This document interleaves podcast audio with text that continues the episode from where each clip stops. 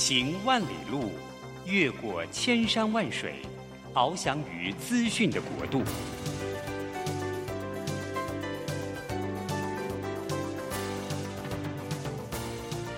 以全方位的视野，飞向更高更远的目标。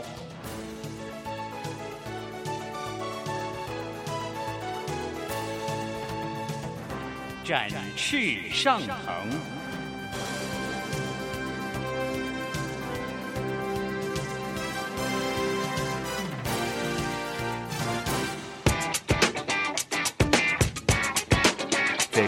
改变的时代中，让我们学习用新思维、新眼光，掌握新趋势，给自己一个看得见的未来。欢迎收听《魅力学习，看见未来》，李文娟主持。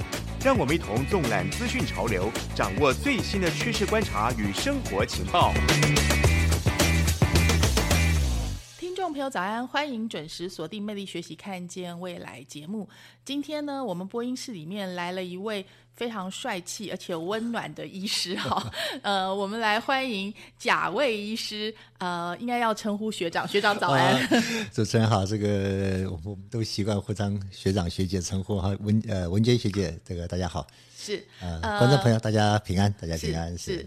大家如果在那个电视上面，好像《医师好辣》这样子类型的节目中间，应该都有看过这个贾卫学长哦。就是呃，好像其实呢，就是关于这种医疗啊、医病关系的沟通啊，这些呃蛮有趣的角度来做的节目当中，学长你是很早就开始上这样子类型的节目，所以呃，你有一些粉丝对不对？呃，不敢粉 粉有没有粉丝我不知道哈。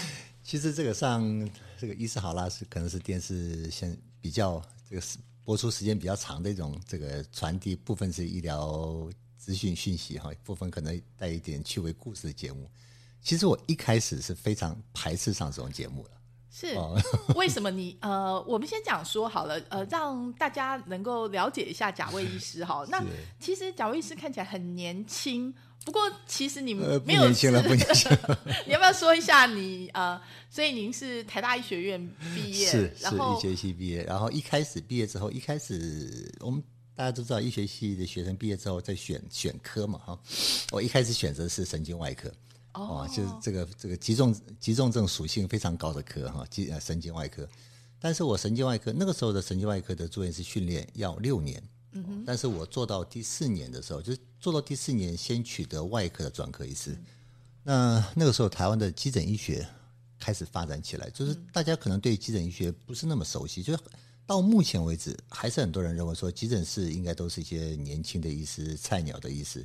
那在以前，的确哦，急诊室它是一个各专科医师的养成的一个场所。哦，就是你要变成一个内科专科医师、外科专科医师、儿科专科医师。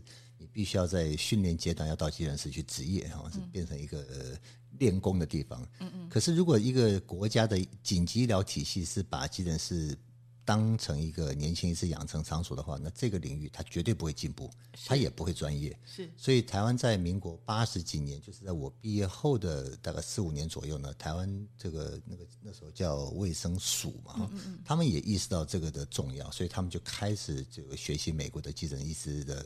专科化的培训，嗯，呃，培训过程，所以那个时候我大概就是台湾在急诊医学专科化的第一批哦，第一批投入的一群人呢，是。但是其实后来急诊室的春天这类型的影集也在 这个全世界也非常风靡嘛，再加上这个柯文哲的关系，他对急诊室的了解其实也 也渐渐渐渐也多了起来。这样科批是比较后面的，然后科批是其实他在外科领域，他科其实科批大部分是在重症。台湾在急重症发展一开始的时候，一开始加护病房和急诊室就跟我和我之前讲的，它就是一个年轻人训练场所。是，但后来专科化养成，是一开始确实是把急重症当成一个一个专科。是，但是我们知道每一个专科它的领域太大的话，哈，就是你不可能做精，所以慢慢又分，好分到后来就说重症走重症的专科化的路子，是急诊走急诊的路子。是，所以科批那时候呃，应该是后来他是转到重症了。是，那，主持人刚刚讲急诊是春天，很多年轻医师要选择急诊当他的。这个专科的养成的科系。这个影集，我想功不可没。是，所以我们今天拿到这个贾卫学长的这个呃新书哈，《急诊的生命练习曲》。其实文娟在这个翻阅了之后，觉得哎，也是台湾版的急诊室的春天啊，就是有好多好多的那个医病之间的故事啊，而且其实很精彩，真的也可以把它拍成一个影集啊。是吗？真的吗？我希望有编剧啊，如果觉得可以用的话，因为是真人真事啊。对。在基本上，这个就是我在行医的二三十年这当中哈，就从医学生开始哈。这其实故事里面我整理了几个故事，为什么会挑这些故事呢？第一个，这些故事对我一定有比较深刻的印象哦。那有一些是对我也很有启发性的，那有些是让我印象深刻，它可能是来自于一个不好的经验。什么不好经验？你可能被病人或家属骂了一顿呢？为什么？你年轻的时候，毕竟你的处事待人啊，除了医学之外。你的这种社交，技巧不够成熟，嗯嗯嗯啊，尤其是还自以为很了不起呢。对啊，尤其最近天气一冷啊，我们都有偶尔会去那个急诊室，看到 那个人满为患，而且大家都为了要找病房、找病床，都全都你知道，都躺在那个急诊里面，这个也会觉得是一个很辛苦的地方，而且人跟人之间会压力很大的地方啊。急诊室就是没有个人想去，但是很遗憾，就是很多人。都有可能会去到的地方嘛？是。那去了急诊室，很多人就说：“我既然挂了急诊，你医生应该你快点帮我处理我的问题啊！”嗯。呃，这这现实就很残酷嘛。基本上，台湾的急诊室的医护人力和病人的需求的医疗服务的量来比的话，其实是不足的。那这种不足的现象，在越大型的医院，它越明显。嗯。因为越大型医院，大家都想去。就台大荣总长庚啊，这个医院的名气很大，对，大家都觉得那个医生很厉害，所以民众就去的非常多。嗯，你去的人越多，需求越强，但是你的人力的提供相对来讲，它就没有办法完全满足。嗯嗯嗯，所以台湾就这很很很吊诡的现象，就有一些你医院的规模不够大，急诊的医护人力常常是不是那么忙碌，甚至有时候是没有病人。但是如果你越大型的医院，大家越信任的医院，通常你的就医经验就越不好，为什么？等得久，而且就是一个供需失衡的地方。是，而且基本上呢，大家其实都清楚说，呃，有的时候你有没有办法拿到这个病床，还要看你后面的这个呃 background 够不够，这个靠山够不够这样子。感觉 就是说，一般民众的那个感觉，大家都大家都这么认为啊。其实我呃，因为医院的现在。呃，评鉴是医院的一个很重要的一个一个活动了哈。每几以前是每三年、每四年评鉴一次，那现在的评鉴也很进步。它的精神就是，我基本上我不是每三四年去看你一次，我基本是是要你每个月把一些跟品质相关的资料就及时上传。嗯嗯。那这里面包括什么？包括如果就急诊室的医疗品质来讲的话，第一个就是。我们知道急诊室的病人他会做减伤分流分级嘛，哈，一级最严重，到五级相对不是那么严重，甚至可以看门诊的。嗯，他第一个他会要你你的这个就医的病人一到五级的比例，哦，比例要完之后呢，他会看你说那一到五级的病人的等候时间，嗯嗯嗯，哦，就你不能讲说是因为你人力不够哈，你有一个很呃很危急的病人，你让他等个什么三分五分钟都嫌长，嗯嗯，所以他就很明确的说，你四五级的病人可以等，但一二级的病人绝对不能等。哦，那另外就是好，那我看完之后，就刚这个主持人文娟学姐也提到，就说好，那我需要住院，我到底等病床要等多久？哦，等病床是不是因为我没有我没有认识一些什么达官显要，没人帮我关说哈，我没有找明代啊，所以你们让我等的比较久。嗯，其实像这个等等床的时间，在急诊室留置时间，它也是一个急诊的品质指标之一。嗯嗯，所以像医院其实像这种的资料都要及时每个月都要回报给这个卫福部医科会。是哦，就是你不能让一个病人需要住院的，但是你说我病床都满了啊，或者你的病就是比较不急，嗯。啊，或是你没有关系，让在在急诊室等，所以这个要求都很都很有明确的规范，而且同才的同等级的医院。他的资料是可以互相来做比较的。是，其实刚刚跟贾玉学长一边聊，文娟也在想我自己的这个职场生涯，因为我也做非常久的新闻部经理这个位置，他其实就是 assigner 的角色。是，大家可以想象哈，就是像那个我们与恶的距离中间贾静雯演的那个角色，我觉得跟那个 ER 的这些呃医生们应该，in some way 来讲蛮像的，就是说我们其实。很难很优雅，好，就是不发脾气，因为是。太多事情是一秒钟你就要马上决定，是好，所以说在这边呢，就是贾卫学长的这个新书中间哈，就有很多的这些小故事贯穿，当然从有以前的一直到现在，我相信。有很多就是一定是环境都在慢慢的改善跟改变当中，但是人性是不会变的哈。就是有时候我们在想说，急诊毕竟它还是一个就是第一线嘛，就是有很多事情你可能是这个时间点你马上就要做决定。就像我们说，哎，你是这个记者，你是这个时间点，你到底要不要开这个 SNG 现场？你要不要把这个新闻传出去？别人在报那个，你觉得？呃，很八卦的新闻，你要不要跟进？好，就是有很多这种这一个这一秒钟要做的决定，当然就会牵涉到很多生命的这个选择。哈，觉得是非常重要的。那我们休息一下，好，听段音乐回来之后，就来跟贾卫学长聊一下，哈，这些 真正在发生在现实的故事，哈，给我们的一些启发是什么？我们休息一下，马上回来哦。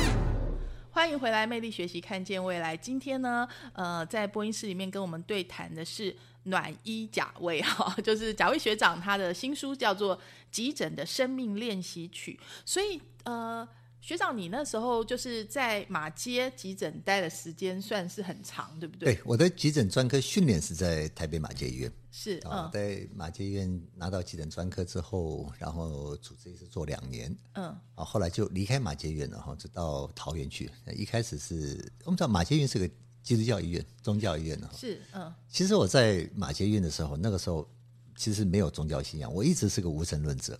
哦，对啊，因为我那时候去，呃，我我也有亲戚在马街急诊，所以我那时候在马街的时候，因为我们是基督徒嘛，我们都觉得哇。很平安，因为到处都会看到有那个 主的相关的这个呃标语啊，就是我们看福音就觉得很安心这样子。那个时候可能也年轻啊，也可能也没人引领啊，所以还不知道不知道这个神的存在啊。是是。那后来离开马偕院之后，就到桃园的一个一个大型的私人医疗体系，在那边服务一段时间。呃，后来在那服务七年之后，后来也是离开了之后呢，我就回到又回到教会医院体系了，但那个是天主教医院。是。那到天主教医院之后呢，就是开始慢慢对第一个可能年纪也慢慢慢慢年大了哈，但是也这个人生啊社会的一些经历历练也开始慢慢慢慢累积。是。那另外当然也碰到一个非常关键的一位修女啊，那修女之后就和我去讲解一些圣经的道理哈。她那个修女我到现在非常非常怀念她，她已经不在世了。她修那个修女许修女，她年纪很大，但她她八十几岁了，行动也不方便，但他总可以用一些非常简单的故事啊，让你对你以前的怀疑对。到底有没有神的存在的怀疑，他就好像很轻易的把你解开了，就是就是其实神透过他来告诉你一些，因为因为他后来对后来我知道，我也我知道原来是有有神的存在的哈。那当然不同的宗教或许对他的称呼不太一样，因为我是天主教我是叫天呃天父天主，嗯，那后来经过他相信神的存在了之后呢，其实后面的人生的变化就很大了。是很多以前你很纠结的事情啊，很多以前你是想不通，甚至你你会会觉得一一再犯同样的一种模式的错误的事情。当你相信天主存在之后，有些事情就很轻易的化解开了。而且你也比较知道，哎，你为什么是这样受造，就是你为什么会走上这个职业的 道，或者我们讲说被呼召的道路了。是，所以说在急诊这个领域中间，呃，您看到的故事真的很很各式各样嘛？你放在这个书里面的这几个，呃，我们是不是可以先从说第一印象这件事情，跟后来，哎？有不一样的这种故事，先开始讲。对，像这我书里面有一个故事啊，我到现在我想起来之后，我还真的想象当事人呢，就当当事人就是当然病人嘛哈，像当事人去致个意也好，致意可能是一种敬意。为什么呢？我还很记得很清楚，我很年轻，那时候我在工作在台北马街院，台北马街院这个中山区其实是一个夜生活夜生活场所，大家都了解。对的，那大概就是在呃。大半夜哈，大概就十二点过后呢，就是两个年纪也坦白说也不算太年轻的女子，哦，就是有一个看起来就喝得醉醉的。其实那个场景我们太熟悉了，就是常常有些有些这个特种行业的一些上班的一些人员呢，下了班之后因为工作他必须要喝酒，喝了酒之后但不舒服喝醉了就到医院来。那年轻的时候看到这种病人，其实心里不是那么的喜欢哈，所以说你何必要自己喝那么多酒呢？而且你会觉得说。这事情很麻烦，因为他在这里会吐啊，会什么那个说实在那个整间的那个味道啊什么，是啊有一些喝了酒之后，坦白讲，趁着酒意啊，还有一些行为举止啊，讲话大声啊，对医生不是很礼貌。我我可以想象啦，那个计程车司机也不喜欢 载道嘛，对，嗯。所以那时候我就看到一个一个两个女子进来，一个喝的看起来就很醉，因为走路走的就不稳了。那旁边一个还好，就把她扶上来，扶上床上之后呢，就哇吐吐的很厉害啊，讲话还算客气，还算客气。那我就就是看他整个，其实一看我们就知道他的工作，嗯，他的工作性质，然后他现在的病呃症状，嗯，跟喝酒一定有关系，嗯，所以那个时候其实也坦白讲是很冷漠了哈，就是把他当成就是这个看多了嘛，就是好吧，就打个点滴，打个止吐针，就让他休息一下，等一下或许就好了，嗯嗯，其实绝大部分如果也没有什么并发症的话，也是这样子。所以那个时候，不过我现在想起来，我当时的一些神情、表情、讲话，呃，其实不要说尊重了，可能都有一点轻蔑都不一定。嗯嗯嗯。但我就是很冷，但是我表现到就是很冷漠，没什么热情，但是也没有太多的关心。嗯。那后来几个小时过去了之后呢，他我们大家就我再重新去要回去看他，就看他症状有没有好一点，好一点或许可以回去嘛。嗯嗯。我一回去看他的时候，其实他的那个样子和来的时候是完全不一样了。第一个，他的服装换下来了，他的衣服就换成一般的呃，这居家的服装。嗯嗯嗯。那送他来的那个他的朋友、他同事呢，已经不见了。嗯哼。那陪在床边的是一个，可能是一个国中还是国小的一个小女生，穿着制服的。呃，没有，就也是穿着，不是学校制服，就穿着一般的居家什么运动服这种。然后他趴在床上睡觉，趴在床上睡觉呢，然后他妈妈那个女的，就是在摸着小女生的头。那我去的时候，他这样醒过来，他把他女儿叫醒了。嗯啊，叫醒了之后呢，我就问他好一点没有？好一点呢，他说也比较好，想回去了。然后后来我看起来比较回去了嘛，就请护理同仁去把点滴拔掉。但是我后来看到他的母女之间的互动，嗯，其实就是就是一个很很慈，也不能讲慈爱了，就是因为他年纪也不大嘛，就是一个非常非常有爱心的妈妈在照顾小孩。小孩晚上了陪他妈妈，你可以想象他们可能是经济很困难的情形之下，他必须要去做那个工作。对，第一次你看到他的时候，你心里面想就是说，你为什么知道身体不好？你为什么要喝那么多酒？嗯哼，你不能喝酒，你还要做这个？对，你这个行业。对，可是看到你后来那一幕的时候呢，我就突然 突然间坦白讲，就是一阵羞愧啊！为什么羞愧呢？就是我没有在第一次见到他在问诊或是在互动的时候呢，表达。一分该有的这个关关切了哈。那看到那一幕的时候，我就真的是非常非常的羞愧。就是我我怎么会？因为我看那一幕，我就想说，他背面一定有非常非常多的故事，关他的家庭故事，他可能婚姻可能也有一些故事，他们的母女之间的一些互动。对，因为他看起来就是一个非常有爱心的，而且那个女孩小小小学生呢，非常乖巧，就是一直问他妈妈，就是看着妈妈看着妈比较好，就是满怀期待的眼神，要喊他妈妈回家了。那时候已经半夜两三点了。嗯嗯嗯。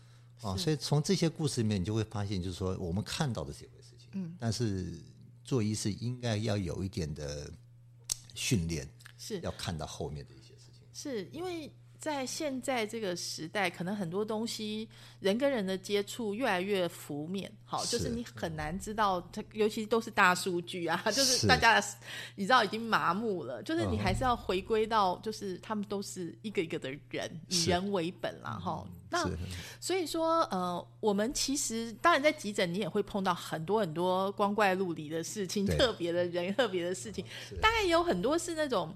精神状况的问题，但是他没有办法马上知道，因为他可能讲的是就是是一回事，但你要按照自己的判断来去判断嘛。在急诊室哈，我们有几呃，我们这这本书其实我我有一个很强烈的意念想要传达，其实就是一边关系、一边沟通。是，但我们也知道，现实社会里面有几种族群的病人是不容易沟通的，比如说小孩子，是你讲什么他就是哭。对不对？嗯，那有一些处处在这种一个什么歇斯底里的一些一些病患，比方说女性哈，她碰到一些情绪上、情感上或是一些什么问题的，她突然抓狂了，那个当下你应该沟通也很困难。嗯哼。那另外就有一些就是酒药瘾的，嗯，哇，这个你也根根本讲不通。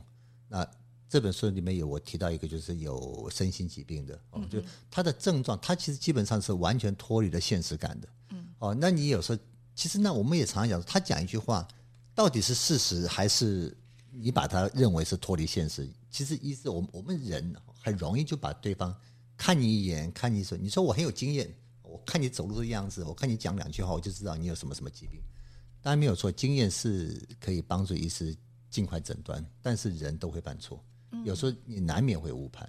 是，所以你看蒋卫师为什么那么会说话？哈，其实他有 花花一些功夫，特别在想如何医病沟通。那其实你我看到你的书里面有一个，就是其实那时候是你应该是刚刚还在才刚开始做医师的时候，你就遇到了一个说。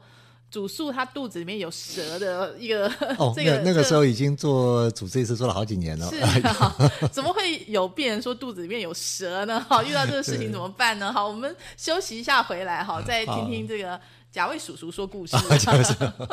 零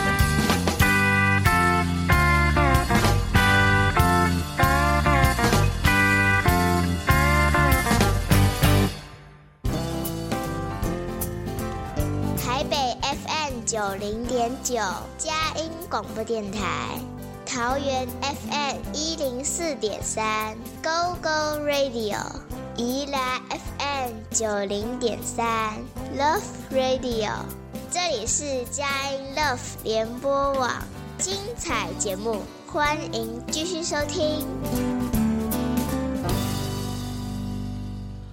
欢迎回来，魅力学习，看见未来。我是主持人文娟，今天跟我们对谈的是暖衣甲位，好，那就是这个急诊科的这个算是一个大佬啦，有很多很多的经验哈。那因为我们刚刚有谈到说，现在其实沟通是很难的，而且如果跟思觉失调的病人沟通，可能更难，对不对？那那那个那个肚子里面有蛇的故事是怎么样？对，这个其实。这是一个年轻男性嘛，他走进来在检伤分类的时候，我们突然进来检伤分类护理师就问他说：“先生、小姐哪里不舒服？他要帮你做一些记录，做一些评估。”那他又说：“一只蛇跑到我肚子里面去了。”小姐一开始，我们的我们的护理师啊，听说他是不是听错？再问一次，他说：“他说有一只蛇跑到我肚子里面去了。”所以，我们护理师第一个判断他这个大概是有一些身心疾病哈，精神方面疾病。那和我和我合作的这个护理师，他们都很清楚知道。我是一个很乐意看身心疾病啊、精神疾病的急诊医师啊，有些医师不太喜欢看，因为沟通很困难。有些应该是没什么耐心，对不对？呃，其实挺有耐心的。不不，这个我我觉得他耐心也不见得完全有关系，就是其实有时候你你人总会有一些偏好，嗯哦，那我对这些病人是很很乐意去接触的，因为我总觉得他们会给我一些不同的思维，嗯 所以他们就让我来看。结果后来这个病人就一直强调他肚子里面有蛇。我觉得如果听到假设冬天，所以我肚子里面有蛇，大家是会以为是你在衣服里面有蛇，那就很害怕。他说是肚子里面有蛇。对，后来我大概问了几句之后，我大概认为他其实也是一种脱离现实的一个妄想症。可是只有他一个人来，又没有家属，你去说服他。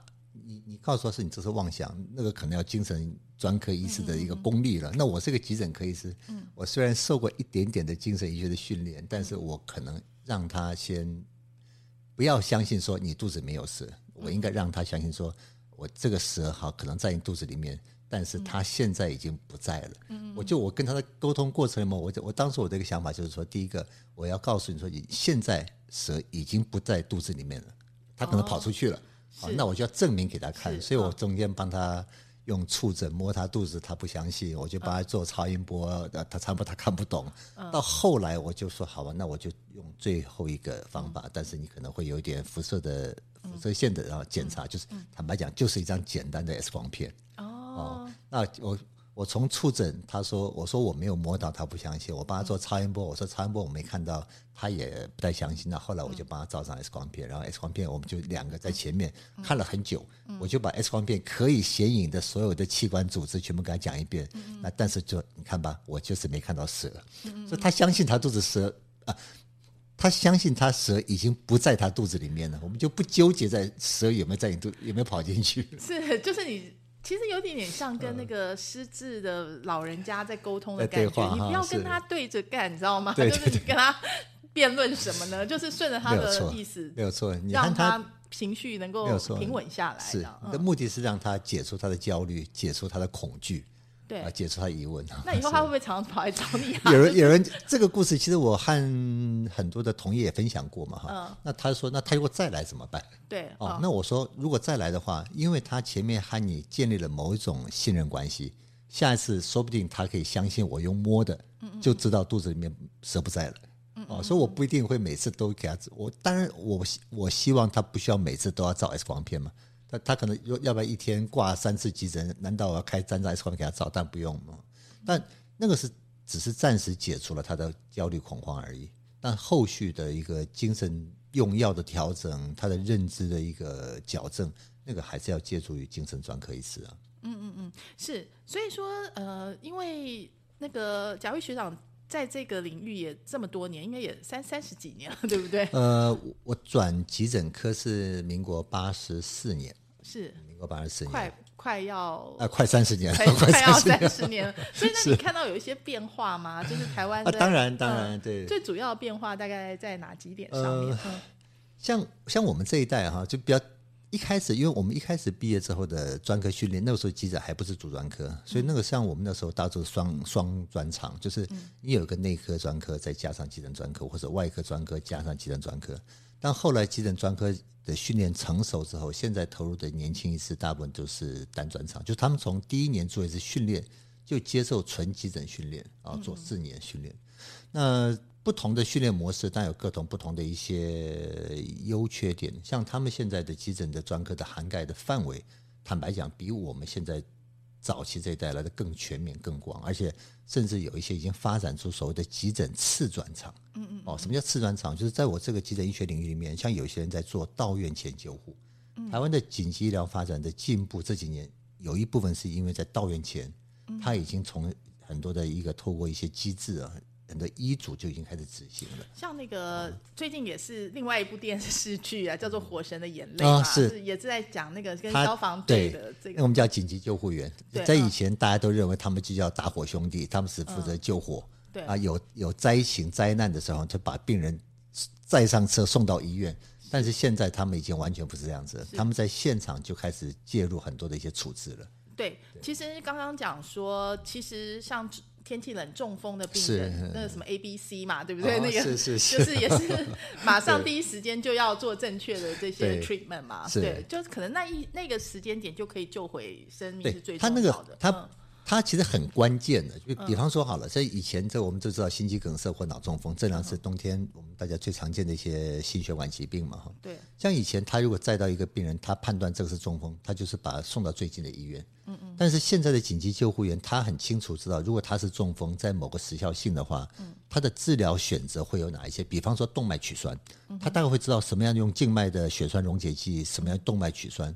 那如果动脉血栓，他还要知道在我这个区域里面哪些医院有能力做动脉血栓。嗯嗯嗯。那他就有时候就不一定是把病人送到最近的医院哦，他是依他的一个病情的判断，他他的专业知识，再加上我们的线上医疗指导医师的一个沟通，我们会让他甚至也是会跨过最近医院，送到最适合的医院。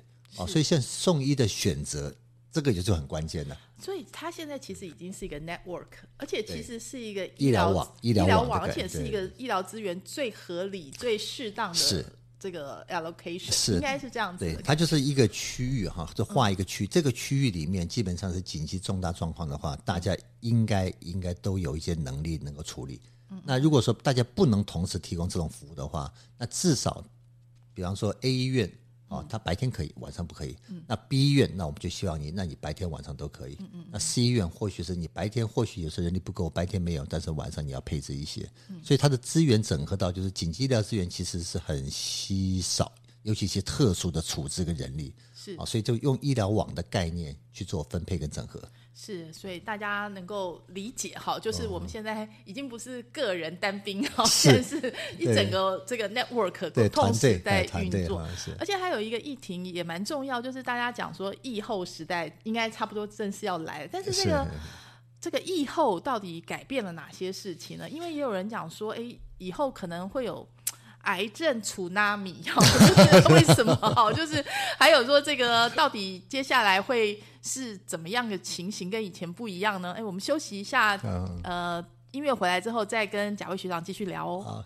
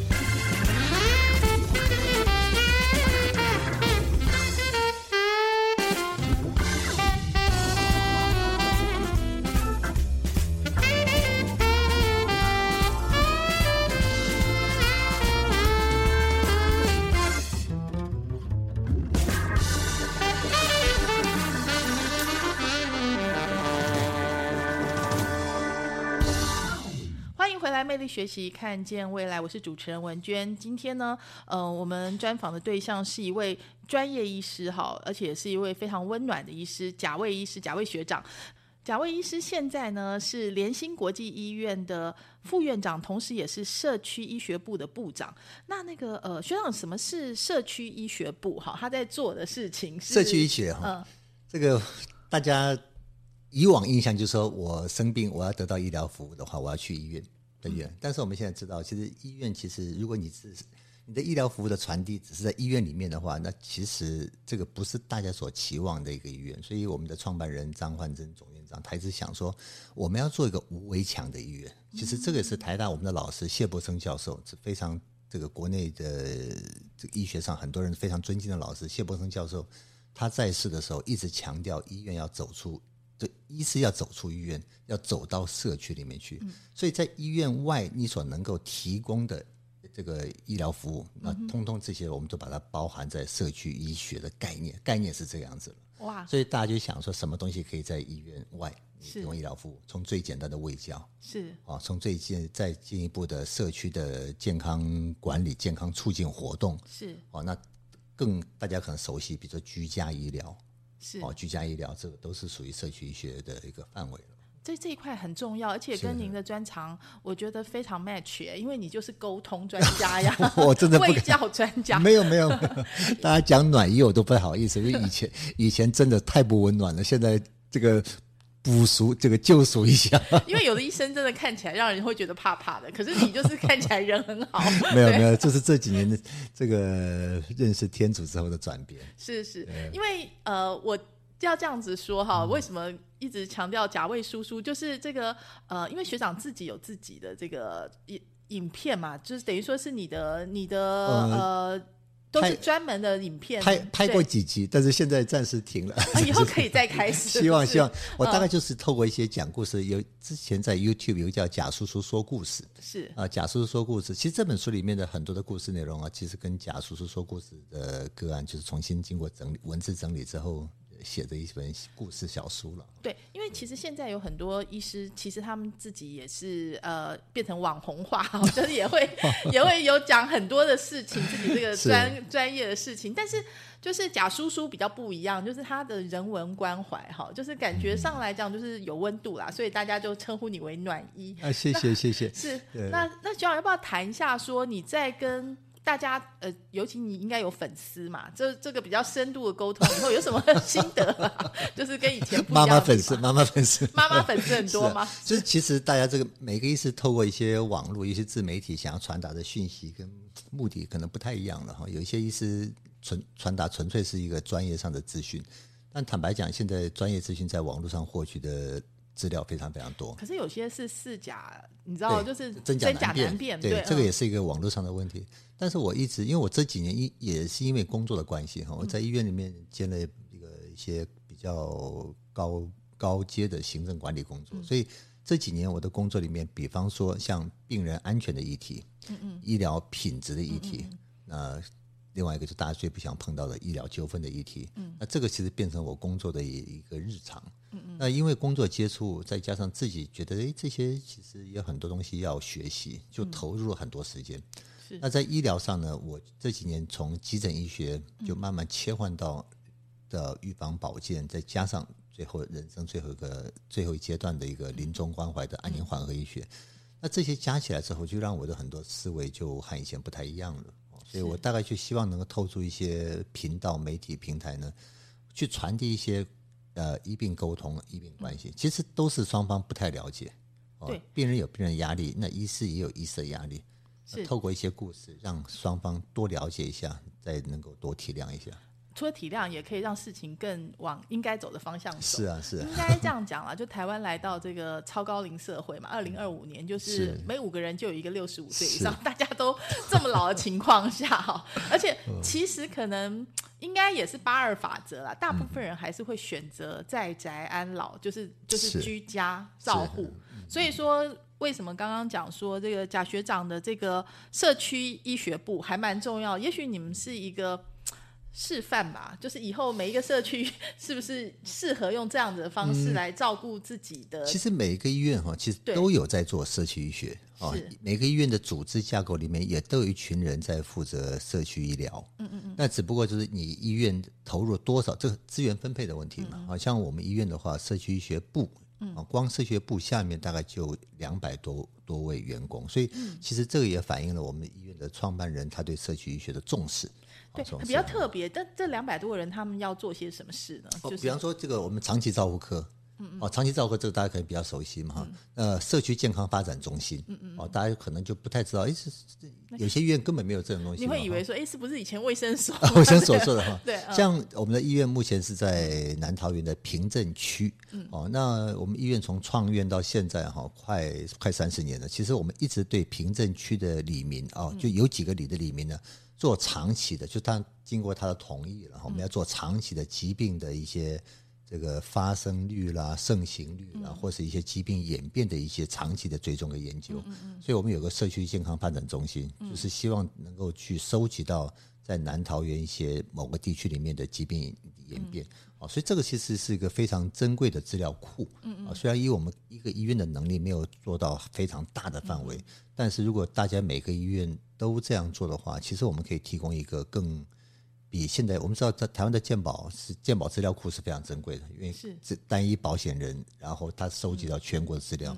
但是这个毕竟健保的资料库，它是一个人生病之后，对，对。那我们在健康呃这个社区健康发展中心，我们做的是疾病预防是啊，所以我们希望能够去提供一些资料，让这个一些学术单位知道，就是说怎么样透过什么样的一个介入措施哈、健康促进，让某一些疾病的发生率甚至往下再加下降。是，因为我们都知道那个英国女王嘛，哈，就是说她到快过世前还在做这个接见啊，大家都很希望说 是可以活成这个样子，就是 以后大家会是百岁世代，哈，就大家都可以活到一百岁。但是你如果躺在床上失能失智的时间十年、八年、九年，那就太惨了。所以说要怎么样可以就是一直保持健康，所以对这时候的这个社区医学部就很重要，对啊就是你还大家一起来大家一起还能够活动的时候，对应该要怎对么做哈？那呃，其实。现在的人观念也在改变嘛，嗯。好，就是要运动，然后老人要怎么运动，要怎么吃，然后呃有一些数据，像嗯。呃，比如说像我们去健身房就会测那个 in body，对不是。对？in body 嗯嗯。就会告诉你说，哎，你肌肉的啊组成对啊，脂肪的组成脂肪怎么样？然后好比说我们吃东西，你也知道哦，要要吃呃足够的这个蔬菜、水果、植嗯哼。化素什么，就说现现在这个部分呢，是不是就是呃我们在有点社区医学或者说是预防，就是他们生病这这个这个角度来，呃，是是社区医学，我们第一个哈，我们在做很多的一些，像我们做卫教啊，就是你在医院里面也可以开卫教课啊、但是一般的人大概不太会不太会享受，我为了听一个卫教课跑到医院去，不太容易啊。平常没事不想去，是大家都不，因为再加上疫情，他更一呃，你想去可能也进也进不了医院，因为现在都管制嘛，现在管制啊，因为探病都要管制了哈。那如果你是在社区活动，你和社区的一些，比如说里面活动中心，嗯，和社区的一些本来就存在的一些组织、协会或是什么什么他们的一些团体，嗯，你跟他们如果说是有一个互很好的一个互动关系的话，那常常他们会在他们办活动的时候，那他们想要听的主题，我们就派一个一个适合呃这一方面的一个专科医师去跟他们讲。那像这种的互动，如果是一个固定的模式的话，你就先把观念先传递下去了。是对不对？你观念传递下去之后，接下来就是很多，啊就有些人生病了有症状了，他也不见得会第一时间这个就马上来看医生。为什么？他认为这个不严重，他认为这个没有关系。哦，那这个接下来就是对你的疾病的认识。哦，或者一些正确的就医的概念哦，当然你也不一定要到医院来。那另外就是我们和医这个社区的诊所，我们形成一个叫社医群、社区医疗群。嗯嗯。那我们和这些社医群的医师呢，也固定在开会。嗯嗯。哦，就怎么样？就是你可以到小小病到小诊所看，那他会发现要转诊的时候，他透过什么样的绿色通道？嗯哦，就是基本上他就是还是一个回到网络的概念，健康照护由医院和基层的医疗单位形成个网络。然后每一个基层诊所呢，和社区民政形成一个会员关系。嗯嗯嗯。哦，那这就是一个理想。哦，这是个理想。那这理想不容易一步达到，但是我们都很努力在一直一直做，也做了二十年了。是，所以说其实这个急诊当然是有痛病痛的时候去，紧急时候去，但是在健康的时候呢，就可以透过这个社区医学部的这个卫教，还有这个。